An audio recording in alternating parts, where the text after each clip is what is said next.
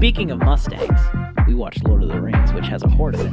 Oh, oh that was a stretch. This is so stupid. You're like, go, go, go, go, go. I totally made that up. Oh. we need to find a new game. I don't mean that to trick you. I'm just like, that's surprising. That's exactly what it's meant for.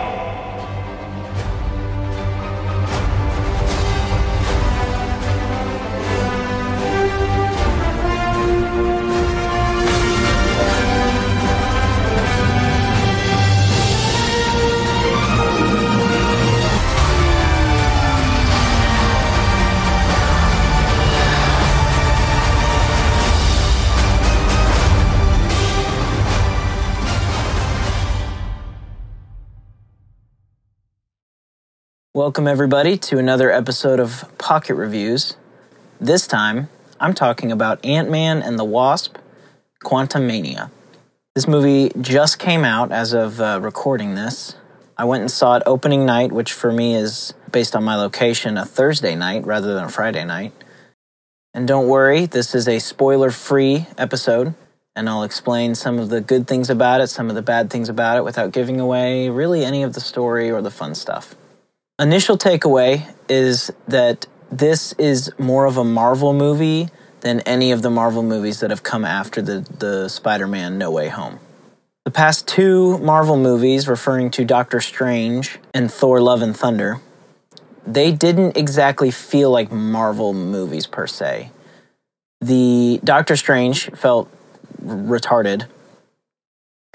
And then the Thor: Love and Thunder was good, but it felt more like a Aquaman kind of movie or Fast and Furious. It was not treating itself too seriously, which is what made it good.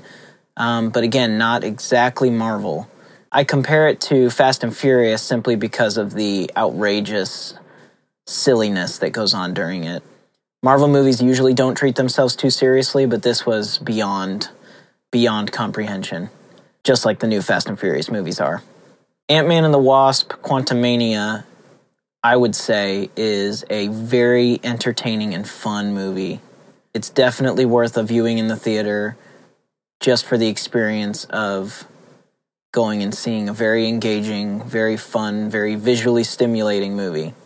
Again, without spoiling anything, the story is pretty well done.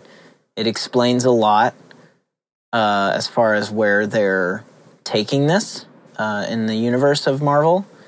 The past two movies haven't really given us like a nod or anything to the direction they're going. It's just kind of nudged in the sense of like characters, like, hey, this character's in it, hey, this character's in it, or hey, this character's going to be in the future movies. The way this movie operates is it points towards the direction that the Marvel Cinematic Universe is going. And it explains some question or answers it answers some questions that we all probably have as far as to where the next phase will end up. It also answers some questions from the previous Ant-Man movies that uh, that were left unanswered.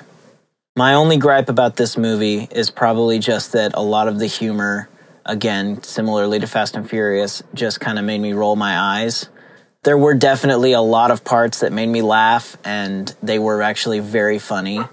But there were some parts that either just went completely over my head or i was just like wow oh okay.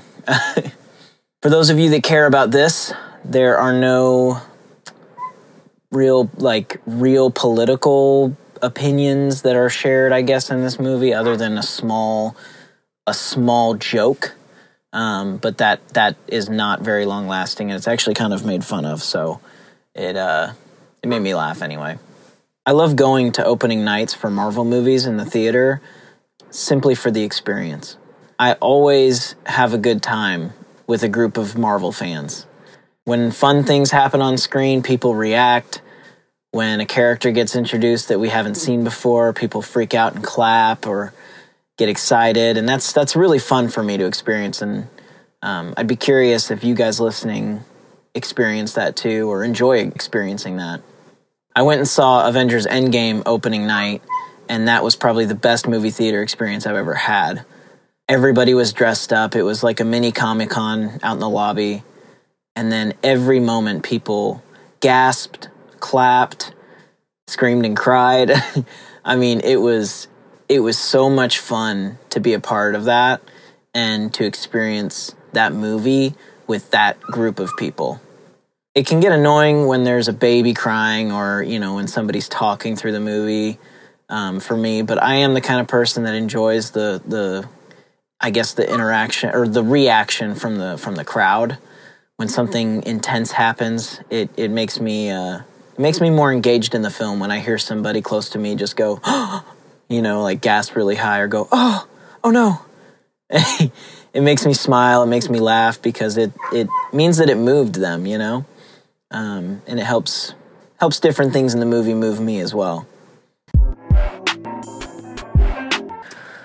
Why are you barking? You want to go inside? As far as the end credit scene goes, again, without spoiling anything, it reveals a great momentum, not just where the direction of Marvel is going, but also who and what and why.